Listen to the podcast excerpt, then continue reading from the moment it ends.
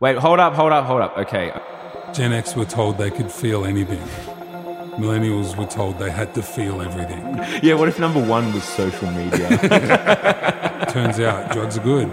Down a little tunnel of eyes to the point where it's kind of more like the back of my head. Small amounts of the euthanasia drug make you calm, If there's a person next to you, you need to get closer to them.